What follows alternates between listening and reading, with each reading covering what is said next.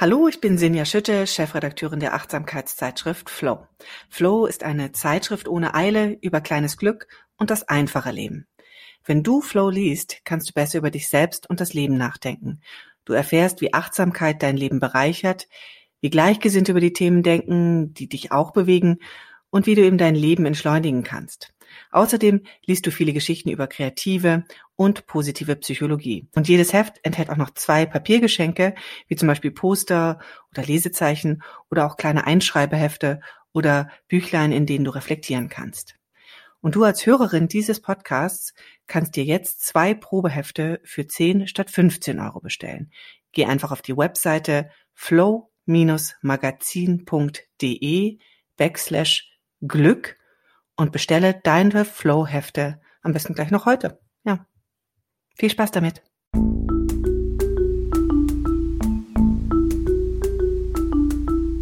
Verstehen, fühlen, glücklich sein mit Sinja Schütte und Boris Bornemann.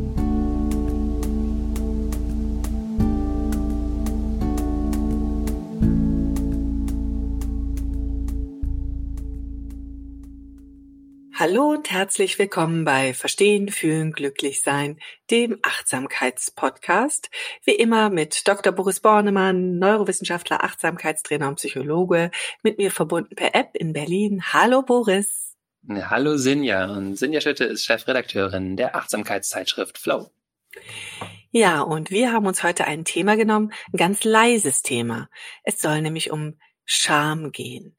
Scham wie sie uns unterstützt und wie sie uns auch behindert und wie wir sie ja vielleicht auch überwinden können. Ähm, wir haben gerade im Vorgespräch schon darüber gesprochen, dass es etwas ist, worüber man total wenig hört, liest und redet über die Scham und haben dann auch schon mal die These aufgestellt, naja, vielleicht schämen sich zu viele Menschen über Scham zu sprechen. Also insofern, wir wollen es heute tun. Wir wollen heute darüber sprechen, Warum schämt man sich? Was macht das mit uns? Und ja, wie kann ich vielleicht auch, falls es für mich ein Problem ist, da so Wege finden, damit achtsam umzugehen, da vielleicht auch hinauszufinden aus diesem, ja, sage ich mal, aus einer übertriebenen Scham. Aber ich möchte gerne wieder beginnen, da wo wir gerne beginnen, nämlich mit der Frage, was ist Scham eigentlich, Boris? Kannst du das einmal für uns zusammenfassen? Mhm. Scham ist das Gefühl persönlicher Fehlerhaftigkeit. Das ist das Gefühl, irgendwie falsch zu sein. Und insbesondere dann die Angst, in dieser Fehlerhaftigkeit gesehen zu werden. Und was steht hinter dieser Angst? Äh, dass, wenn ich damit gesehen werde, dann etwas Schlimmes passiert. Und zwar vor allen Dingen, dass ich in der Gruppe irgendwie nicht mehr so gut ankomme, dass ich da meinen Stand verliere. Im allerschlimmsten Fall vielleicht sogar aus der Gruppe ausgeschlossen werde. Ähm, wir sind soziale Tiere. Klar war das immer ganz wichtig, irgendwie Teil der Gruppe zu sein. Und wenn ich da gesehen werde als irgendwie unzulänglich, Fehlerhaftigkeit, fehlerhaft, dann könnte es ja sein, dass ich nicht mehr dazugehöre. Und ähm, dass wir vielleicht Status verlieren auch. Das wäre dann weniger schlimm, aber immer noch schlimm. Und damit natürlich auch die einhergehenden Möglichkeiten der Teilhabe, wenn ich, also vielleicht werde ich nicht ganz ausgeschlossen aus der Gruppe, aber ich stehe irgendwie nicht mehr so gut da. Und jetzt evolutionsbiologisch wird man natürlich sagen, äh, das heißt dann, ich kann mich vielleicht nicht mehr so gut reproduzieren, also habe nicht mehr, so, Sexualpartner sind nicht mehr so interessiert an mir, weil ich so wahnsinnig fehlerhaft bin. Ähm, vielleicht teilen die anderen nicht mehr mit mir Ressourcen, äh, also irgendwie beziehen mich nicht mehr so ein, ich bekomme nicht mehr die körperliche Nähe, nicht mehr den Schutz. Also es gibt sehr, sehr gute Gründe, warum wir irgendwie unbedingt diesen eigenen Fehler, und da können wir nochmal drüber reden, was das alles jetzt sein kann, aber diese Fehlerhaftigkeit unbedingt zu verbergen versuchen. Aber bevor wir vielleicht über das Verbergen sprechen und über die Fehlerhaftigkeit, nochmal gefragt, du hast gerade schon viele Effekte sozusagen genannt, warum Scham auch Sinn macht ähm, mhm. oder warum sozusagen bei uns der Impuls als jetzt sage ich mal eher biologisches Tier auch ähm, äh, entsteht. Was genau passiert denn auf körperlicher Ebene, wenn wir uns schämen? Also mhm. was passiert da? Also ich glaube, jeder kennt das Gefühl.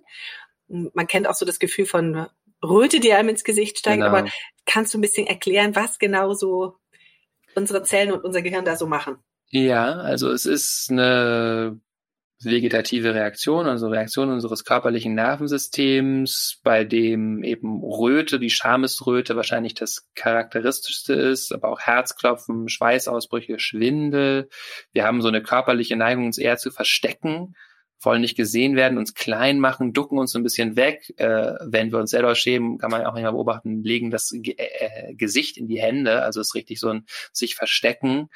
Ähm, es ist eine Angstreaktion letztendlich auch. Das heißt, die Kognitionen werden verengt, das Denken wird verengt und was es so ansonsten an Charakteristika dafür gibt. Ich habe ein bisschen geschaut, ich wusste auch nicht, ob es eigentlich so wirklich eine Art neuronales Korrelat davon richtig gibt oder irgendwelche Transmitter, die damit zusammenhängen. Es gibt einen Kandidaten, und zwar ist es der sogenannte TNF-Alpha, der Tumor Necrosis Factor, also ein äh, ein eigentlich Stoff des Immunsystems, der tatsächlich sehr häufig, wenn wir uns schämen, ausgeschüttet wird. Ähm, das ist vielleicht ganz interessant. Also die Autoren legen das schon auch so aus, dass das eine Art ähm, fast wie so eine Entzündungsreaktion des Körpers kurz ist. Vielleicht, ich kann, ich finde es, ich erwähne es deswegen, obwohl es nur eine Hypothese ist, mit mehreren ganz guten Studien dazu, aber ähm, weil es schon auch so ein bisschen ein Gefühl übereinstimmt. Also dieses TNF-Alpha löst zum Beispiel auch Fieber bei uns aus. Das ist normalerweise und so dieses Gefühl von also ne, diese, diese Hitze und dieses, oh Gott, oh Gott, oh Gott, es passiert was ganz Schlimmes gerade irgendwie mit mir. Das, finde ich, deckt sich schon ganz gut mit diesem, äh, ja, mit diesem fiebrigen, immunreaktiven sozusagen, was sich tatsächlich auf körperlicher Ebene auch findet. Ja, fand ich ganz interessant, dass du gerade auch Schwindel erwähnt hast. Also das habe mhm. ich jetzt selber noch nicht in Erinnerung, aber dieses sich verstecken, dieses ja. ja nicht mehr unter die Menschen gehen wollen, das erinnere ich sehr gut. Also insofern ähm, sehr spannend. Ja. ja, und wenn ich, ähm, wenn, wenn du davon redest, das sind sozusagen wirklich die körperlichen Reaktionen, das, das steckt dahinter, hinter dem, was wir innerlich spüren oder was man vielleicht auch sieht mit dem Erröten etc., ähm, ist natürlich auch immer wieder die Frage, was sind die Auslöser? Was kann denn ein potenzieller Auslöser sein? Kannst du ein paar Situationen nennen, wo typischerweise Scham entsteht für, oder ist das zu individuell? Kann man das nicht grundsätzlich sagen? Das ist auf jeden Fall individuell, aber es ist, glaube ich, trotzdem ganz hilfreich, so ein paar zu benennen, um nochmal ein Gefühl dafür zu bekommen, wofür wir uns alles schämen können. Denn fehlerhaft können wir uns letztendlich für sehr vieles fühlen. Und ganz klassisch ist die Körperscham, beobachtet man bei kleinen Kindern auch schon. So Kinder vielleicht im Alter von fünf Jahren zeigen das sehr deutlich. Ähm, einfach, ich schäme mich dafür, wie mein Körper aussieht. Wir verbergen den ja auch so viel. Deswegen ist es ganz leicht, da zu glauben, oh Gott, wenn das jemand sehen würde, äh, ist das überhaupt richtig so? Also die Verunsicherungsmöglichkeiten sind da enorm zu glauben, ich, mein Körper ist irgendwie falsch. Aber ich kann mich auch schämen, dass ich irgendetwas nicht kann, nicht gut rechnen kann, mich nicht gut erinnern kann, irgendwie einfach, ja, so bin der defizitär, so, der, der funktioniert ja gar nicht richtig im Kopf oder der ist ja wirklich, der ist ja dumm oder die. Ähm, das ist also die Angst, die wir haben, dass das gesagt werden könnte über uns. Vielleicht aber auch Verhalten, was auf einen charakterlichen Mangel hinweist. Also klassisch ist heutzutage jetzt auch der, die Flugscham, ja, das ist ein schöner neuer ja, Begriff. Also da berührt sich vielleicht auch ein kleines bisschen Schuld und Scham. Können wir gleich auch nochmal drüber reden, was da der Unterschied ist. Aber ähm, also wir schämen uns für ein Verhalten, was wir machen, oder wir haben jemanden betrogen, hintergangen, belogen oder so und wir schämen uns dafür. Wir wollen nicht, dass das gesehen wird, weil das wäre wirklich ein Mangel, wenn der entdeckt wird. Also ein Mangel, den wir vielleicht auch alle immer mal teilen, aber dennoch, wir wollen nicht, dass es entdeckt wird. Oder wir können uns auch sogar für sowas schämen, was unseren eigenen Geschmack und unsere Vorlieben angeht. Also zum Beispiel unser Musikgeschmack, ja. Ich höre gelegentlich gerne kitschige Musik und äh, würde das nicht mit jedem teilen wollen, was ich dann so höre. Also ja, ich habe zwei äh, Teenager, die unterhalten sich permanent nur darüber. Das ist ja dann auch eine Definition über ja. Musikgeschmack und dann mhm. Gruppenzugehörigkeit, dann ist man wieder da, ne? Genau. genau. Und, und das Lied ist zum Beispiel peinlich, ja. Wenn man mhm. das mag, wer äh, in der Klasse auf Tokyo Hotel steht, äh, das ist total out. Ich sage jetzt mal Band, aber keine Ahnung, irgendwas, ja. Irgendwie. Äh, so, es gibt Moden, das hat, wie du gesagt hast, ganz viel mit der Peer Group zu tun. Ja, in der einen Klasse ist äh, Tokyo Hotel vielleicht total in und alle mögen das und man muss sich schon fast schämen, wenn man selber denkt, äh, was ist doch, was ist das denn für ein Scheiß? Äh, und in anderen Klassen ist es genau andersrum und da ist es verpönt und wenn man äh, dann das mag, dann schämt man sich, weil das irgendwie, man ist ja irgendwie außen vor. Mhm. Genau. Und also insofern super Beispiele, um das ein bisschen anschaulich zu machen, ähm, wofür wir uns so grundsätzlich schämen. Also immer natürlich auch mal wieder über das, etwas nicht zu können, etwas nicht zu wissen. Das ist ja auch, äh, finde ich, ein mhm. sehr gutes Beispiel. Ähm, und sag mal, wenn ich das alles so höre und auch so, wenn ich mich selber dran erinnere, denke ich manchmal, schön und gut, dass ich mich schäme, aber wofür nützt es? Also ich meine, die Natur macht doch normalerweise Dinge, weil es nützlich ist. Warum mhm. schämt man sich denn? Weil, ja. also wenn viel, was du jetzt gerade beschrieben hast, denke ich mir manchmal so, hm, wäre doch viel schöner, wenn wir uns ja nicht dauernd schämen würden. Wäre, mhm. würde das Leben sehr viel leichter machen. Aber wofür ist es nützlich? Ja, ich glaube, das ist ganz wichtig, sich klar zu machen, dass jedes Gefühl sich entwickelt hat, auch evolutionär, weil es eine bestimmte Funktion hat. Und deswegen das Gefühl auch erstmal lieb zu haben, sage ich jetzt mal ganz äh, groß vielleicht. Das ist vielleicht auch schwierig verlangt, aber zumindest ist normal zu finden und zu sagen, das ist okay, ich schäme mich, das äh, gehört zum Leben dazu. Und ähm, das hat sich entwickelt weil es eben große soziale Funktionen hat. Also es sorgt dafür, dass wir uns an gewisse Regeln und Konventionen halten und eben zum Beispiel nicht lügen und betrügen. Ja, also sich dafür äh, dann zu schämen, hat ja auch den, die soziale Funktion, dass ich das dann nicht mache, weil ich ein schlechtes Gefühl bekomme. Also kann auch eine Schuld sein in dem Moment, also dass ich mich für ein Verhalten schäme, aber es kann auch, äh, also ich, ne, Schuld heißt immer, ich gehe auf das Verhalten, das finde ich, finde ich äh, ähm, problematisch. Bei Scham schäme ich mich als ganze Person. Also es geht nicht um das Verhalten, sondern es ist wie so charakterlicher Mangel, der aufgedeckt wird, etwas, was zu mir gehört. Vielleicht ist es ein ganz guter Moment, einfach auch nochmal zu sagen, wo ist die Abgrenzung zwischen Schuld und Scham, dass wir da nochmal, weil das kommt ja jetzt immer wieder so, wenn wir drüber sprechen, ja. was ist Schuld, was ist Scham? Ja, also es läuft ein ganz bisschen ineinander, aber man kann es so abgrenzen, dass man sagt, äh, schuldig fühle ich mich für ein Verhalten, mit dem ich einer oder mehreren Personen geschadet habe. Schämen tue ich mich als ganze Person. Also ich nehme mich als ganze Person als defizitär oder nicht liebenswert wahr. Es muss dabei dann auch für das, worum ich mich schäme, um gar nichts gehen, was tatsächlich Schaden bei anderen auslöst, sondern es kann auch einfach etwas sein, was sich nur auf mich bezieht, dass ich mich selber nicht als wertig oder als würdig verstehe. Und das ist so ein bisschen der, der Unterschied. Das eine ist wirklich ja, Verhalten, das andere bin ich als ganze Person. Bei Scham bin ich irgendwie fast so als ganze Person gemeint. Und das macht es auch manchmal noch lähmender als Schuld. Bei Schuld kann ich irgendwie mein Verhalten ändern, bei Scham kann das Gefühl entstehen, oh Gott, oh Gott, ich bin so auf die Welt gekommen, ich bin einfach defizitär und schlecht. Okay. Also, aber das jetzt geklärt zu haben, glaube ich, hilft uns jetzt auch den, den weiteren Gedankengang ähm, zu folgen. Ähm, und du hast ja dann gesagt, es ist eben auch nützlich, ähm, als ein Regulationsmoment im, in der sozialen Gemeinschaft. Genau, also es ist fürs Kollektiv, für die Gemeinschaft nützlich, ist dann natürlich auch in dem Moment individuell für mich nützlich, dass ich eben mich nicht solchen Situationen aussetze, in denen ich ganz stark schnell geächtet werde, weil ich mich an Normen nicht halte. Wenn ich jetzt im Netzhemd und Hotpants zur Arbeit komme, dann äh, werde ich wahrscheinlich auch selber gewisse soziale Sanktionen hinnehmen müssen. Vielleicht werde ich nicht zur Chefredakteurin befördert, wenn ich äh, immer ah. so erscheine. Vielleicht nicht, weil Vielleicht, man weiß es nicht, man weiß es nicht. Ja. Kommt drauf an, welches Magazin du meinst. Ja, richtig. Also ich rede jetzt über das ehrwürdige Kuna und Jahrhaus, aber äh, okay. weiß es nicht.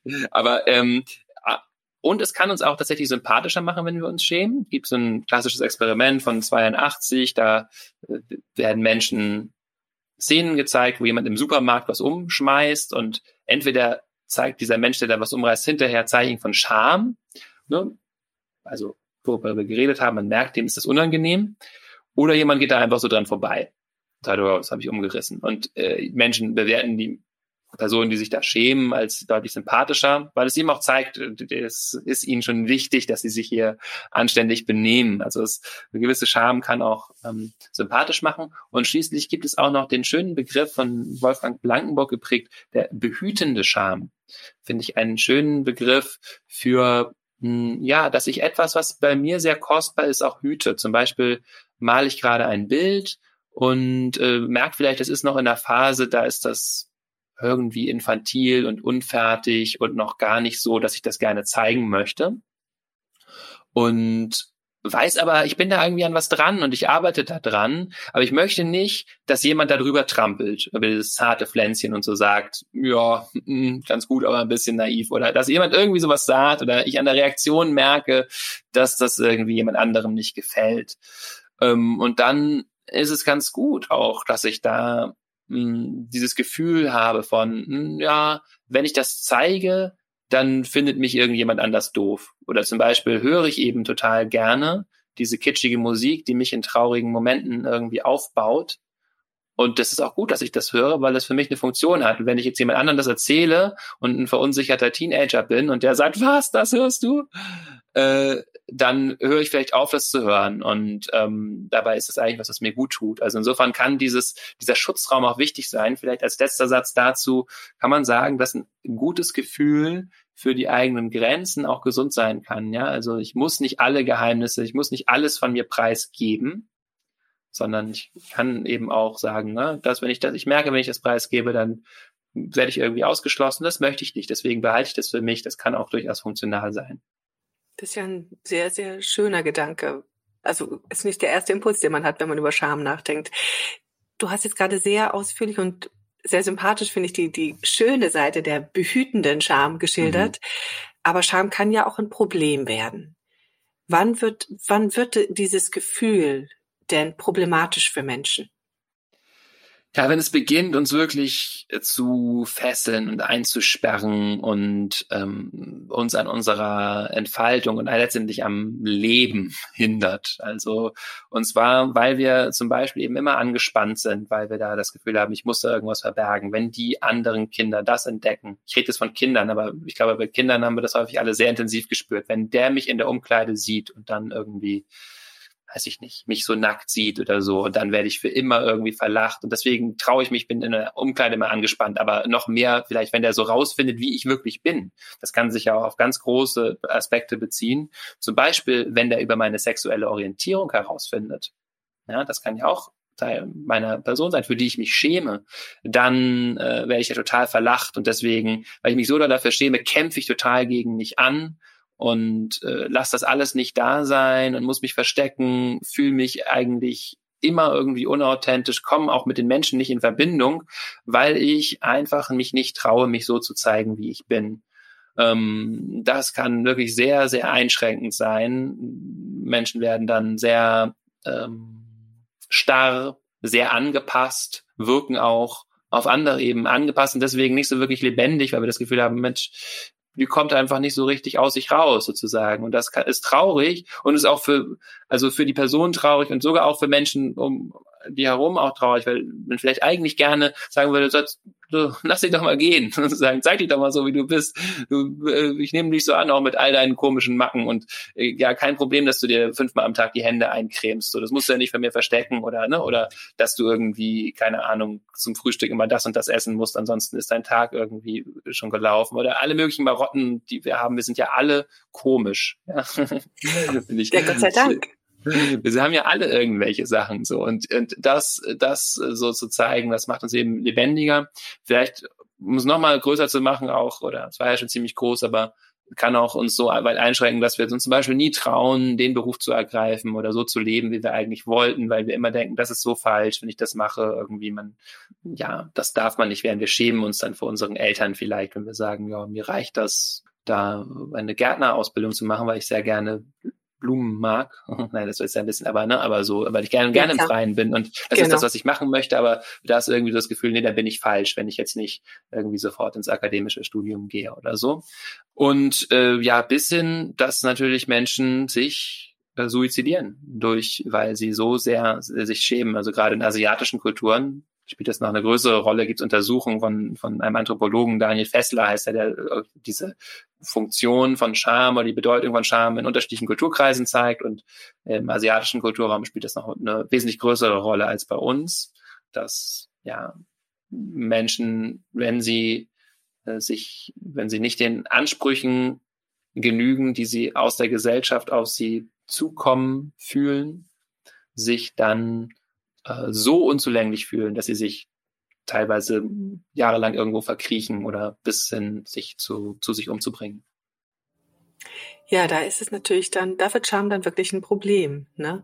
Umso wichtiger ist es, glaube ich, sich ja auch Gedanken darüber zu machen, wie weit betrifft mich das? Ist es ein Problem für mich? Schäme ich mich für gewisse Dinge und für sich selber auch aufzuräumen, ähm, wo fühle ich mich vielleicht schuldig und wo schäme ich mich und ähm, da eine Klarheit reinzukriegen, äh, weil das fand ich zum Beispiel auch sehr, sehr spannend, wie du das gerade gesagt hast. Bei Schuld kann ich was tun, ich kann ein Verhalten ändern. Bei Schämen muss ich sozusagen an die Grundfeste ein bisschen rangehen. Und um diese Grundfeste würde ich gerne noch mal kurz äh, mit dir äh, sprechen, weil natürlich kann uns die Achtsamkeit auch da ganz große Hilfe leisten. Um sich äh, dem Thema Scham oder sich Schämen zu nähern und vielleicht Verbesserung dafür oder Erleichterung, sagen wir es so, herbeizuführen. Magst du noch mal ein bisschen erklären, wie man sich mit Achtsamkeit ähm, ähm, der Scham nähern kann, beziehungsweise was Achtsamkeit bringen kann, um besser mit Scham umzugehen? Mhm.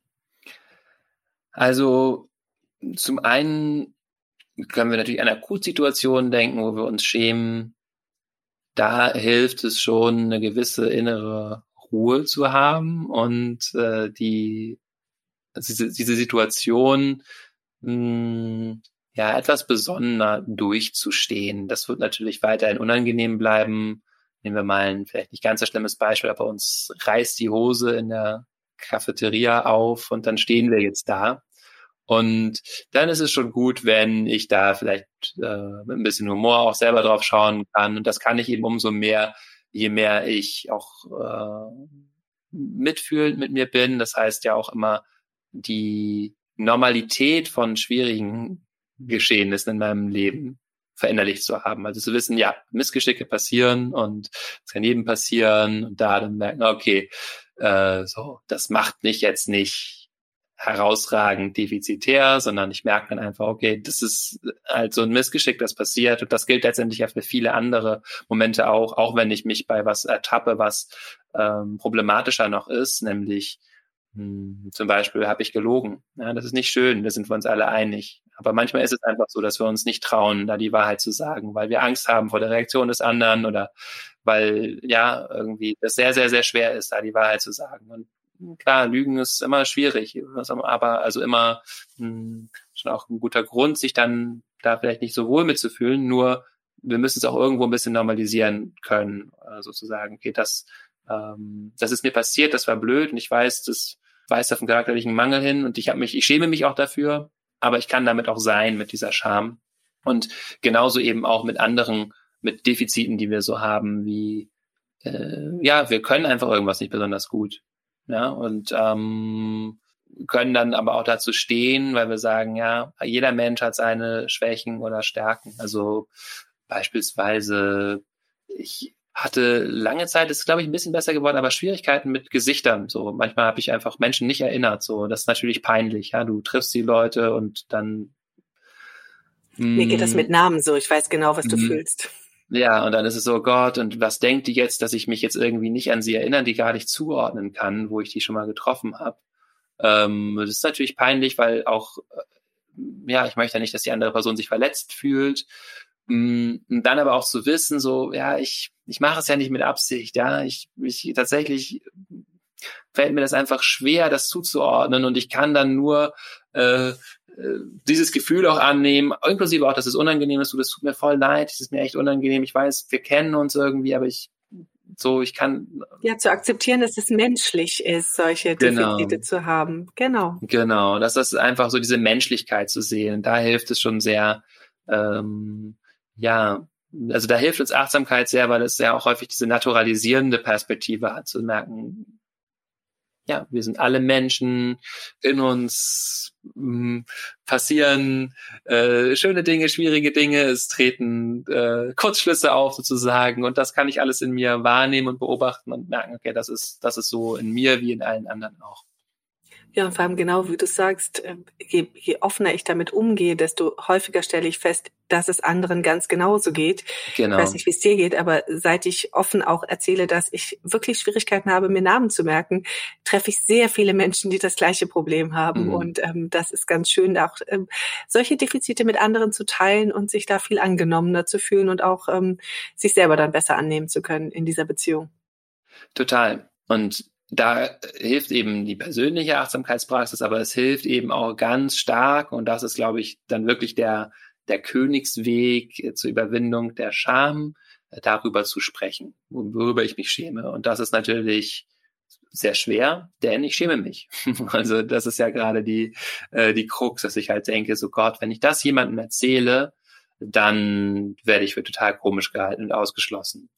Und die Erfahrung ist glücklicherweise, so ist es jedenfalls äh, gewesen für mich, viel mit vielen Dingen, äh, mit Schamexposition so oder mit darüber zu reden, dass wenn es dann ausgesprochen ist, ist irgendwie manchmal ganz schön schlimm ist es auszusprechen, aber je mehr ich das äh, häufig dann die Reaktion kommt, so, also ich bin trotzdem angenommen dann damit, ja, die andere Person rennt nicht weg und vielleicht sagt sie sogar, das kenne ich, vielleicht ist sie, findet sie das völlig normal, vielleicht ähm, ja, kennt sie andere Leute, die da was ähnliches haben.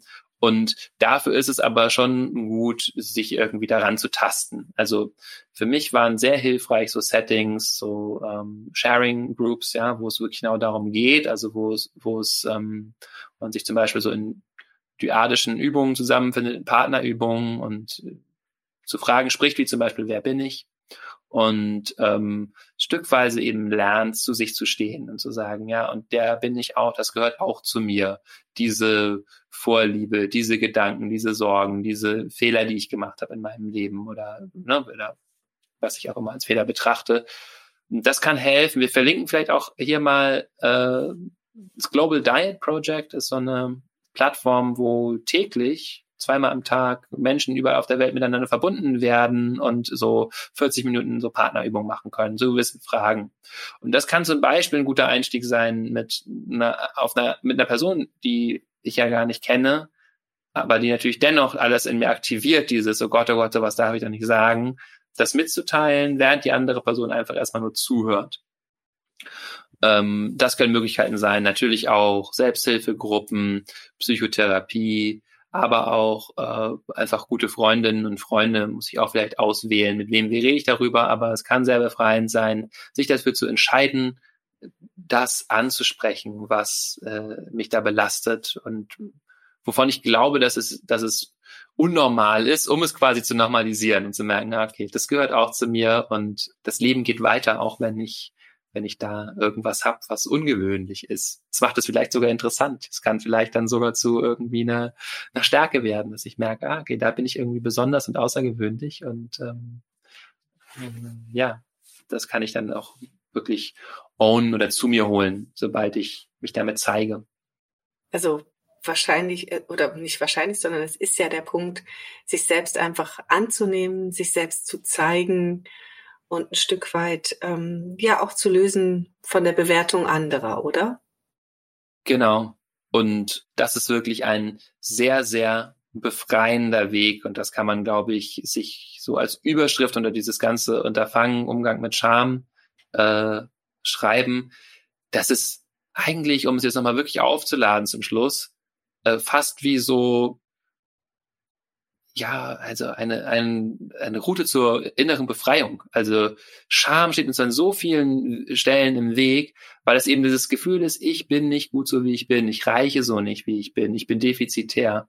Und wenn wir das Gefühl wirklich immer wieder auch angehen und merken, so, okay, das ist da, dieses Gefühl ist da, ähm, und uns trauen, mit dem zu zeigen und trauen, dazu zu stehen, dann werden wir eben immer freier, weil wir uns nicht ständig so evaluieren und denken, Gott, oh Gott, ich bin falsch, sondern immer mehr zu dem Gesichtspunkt kommen, ich bin so, wie ich bin und es ist okay. Und das kann man so werten oder so werten, aber erstmal bin ich jetzt gerade so. Und in diese Lebendigkeit einzutauchen von dem, so wie es ist, das ist eben sehr befreiend. Und da kann uns Achtsamkeitspraxis eben auch sehr bei helfen, weil wir immer wieder einfach nur annehmen, wahrnehmen, hinfühlen, was denn jetzt wirklich gerade geschieht und damit rauskommen aus diesem ständigen Werten und so soll es sein, sondern ja, wie ist es denn jetzt gerade? Jetzt und jetzt und jetzt. So hat uns jetzt das Thema Scham und sich schämen zu der großartigen Erkenntnis geführt, einfach zu dem zu stehen, was ich bin, was ich jetzt bin und was für eine große befreiende Wirkung das doch hat. Das ist sehr, sehr schön auch als Schlusssatz, wobei ich nicht darauf verzichten möchte, noch einmal zu sagen, wie wertvoll Scham auch ist. Ich mochte ganz, ganz gerne den Gedanken der behütenden Scham, dass es auch etwas ist, ähm, was ich als ein, ein positives Gefühl annehmen kann, weil es mich vor etwas schützt. Was auch immer das dann in dem Moment ist, darüber kann man sich ja gut Gedanken machen. Wenn ich mich schäme, vor was schützt mich diese Scham? Mhm. Und vielleicht dadurch auch ein, ein bisschen dieses unangenehme Gefühl lieb zu gewinnen aber immer mit dem Gedanken, am Ende doch dazu überzugehen, zu sagen, ähm, ich zeige mich so, wie ich bin und ich mache mich ein wenig unabhängig von der Bewertung von anderen und das gibt mir ganz große Freiheit. Mhm. Also Scham oder der, das Nachdenken über Scham als ein toller Schritt auf dem Weg in Richtung mehr Unabhängigkeit und Freiheit. Wow, Sinja, du hast das wie immer sehr schön abgeschlossen und ich würde es jetzt fast so stehen lassen wollen. Aber dieses Mal möchte ich doch noch was hinzufügen. Und zwar, weil mir das jetzt gerade ein Wort war mir aufgefallen, und zwar hast du ganz einfach gesagt, einfach irgendwie. Ne? Oh, das also das war sicher nicht so von dir gemeint. Entschuldigung. Ne? Aber, aber es ist natürlich, also das, das ist, es ist ein schwieriger Weg. Und aber eine Sache, die ich noch hinzufügen wollte, ist, ich sage das deswegen gerade, kurz, kurze Präambel, weil wir haben ja vor langer Zeit hier mal über Schuld gesprochen. Ich fand diese Folge über Schuld im Nachhinein auch nicht so wahnsinnig gut, die wir damals gemacht haben, weil ich glaube, ich da tatsächlich sehr einseitig darauf geschaut habe, wie quasi wie überwinden wir das Gefühl der Schuld. Ja? Und mir hat hinterher eine Pastorin geschrieben und ähm, darauf hingewiesen, ja, dass Schuld ja einfach auch wirklich äh, sehr komplexes Thema ist, mit Moral einfach auch zusammenhängt, dass ich mich natürlich auch manchmal für Dinge schuldig fühle, die einfach, wo ich im christlichen Verständnis vielleicht schuldig bin, äh, oder wo wir jetzt einfach mal in einem naturalistischeren Verständnis sagen könnten, wo wirklich auch ja, wo ich vielleicht hingucken muss. Und das ist vielleicht bei Scham doch auch ganz gut. Ne? Also will ich jetzt nicht unerwähnt lassen, nicht nur ich zeige mich mal so, wie ich bin, dann kommen wir vielleicht nur in diese Kultur von ja, alles ist irgendwie. Äh, alles ist erlaubt, das wollen wir auch. Alles nicht, ist genau. erlaubt. Ja. Also ich meine, es ist schön, wenn alles erlaubt ist, aber ich kann mich auch fragen, schäme ich mich vielleicht auch für was, was wirklich nicht so cool ist. Ja, also zum Beispiel eben, ich merke, ja, ich habe da irgendwie wiederholt Leute angelogen, warum mache ich das eigentlich? Das führt mich dann wahrscheinlich fast wieder zur Scham, weil ich lüge wahrscheinlich, weil ich mich für was schäme. Ja, und dann merke ich also, okay, ich kann in den Momenten nicht zu mir stehen und dann bin ich hinterher äh, nochmal doppelt beschämt, weil ich das auch noch versteckt habe. Ja, also mal da zu schauen, ja, auch zu gucken, wenn ich mich schäme, ist es vielleicht, ist da vielleicht auch doch was dran, dass es was ist, wo ich an dem arbeiten möchte, wofür ich mich schäme, um mich dann auch befreiter zeigen zu können. Das kann ja auch der Weg sein. Ne? Also nicht nur, so bin ich eben, nehme ich mal an, ich bin ganz schönes Arschloch, sondern auch, oh ja, ich finde mich da selber ein Arschloch, dazu kann ich erstmal stehen und sagen, ja, ich bin in dem Punkt echt ein Arschloch so. Also oder ich finde mich da selber nicht nett und jetzt kann ich gucken, was kann ich machen, damit ich äh, mich selber vielleicht ein bisschen netter finde, in dem Wissen, dass wir alle manchmal nicht nett sind. Ich finde ein ganz wichtiger Einwand, den du da noch zum Schluss gebracht hast. Und das lasse ich jetzt einfach so stehen und sage danke für den Einwand. Danke für ähm, diese Einordnung auch noch zum Ende, lieber Boris, und naja, für die ganzen Einordnungen. Euch vielen Dank fürs Zuhören und wir hoffen natürlich, dass ihr uns auch ähm, wieder weiterhören möchtet und uns auch Anregungen gibt. Das ist immer sehr wertvoll für uns und auch gerne Fragen schickt. Am besten unter podcast at balloonapp.de. Da hören wir uns gerne eure Fragen an, gucken wir uns an, was ihr sagt und ähm, freuen uns auf eure Anregungen.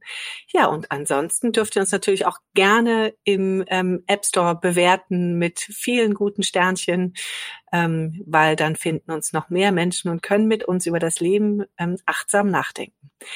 Danke, dass ihr zugehört habt und bis zum nächsten Mal. Tschüss. Tschüss. Danke.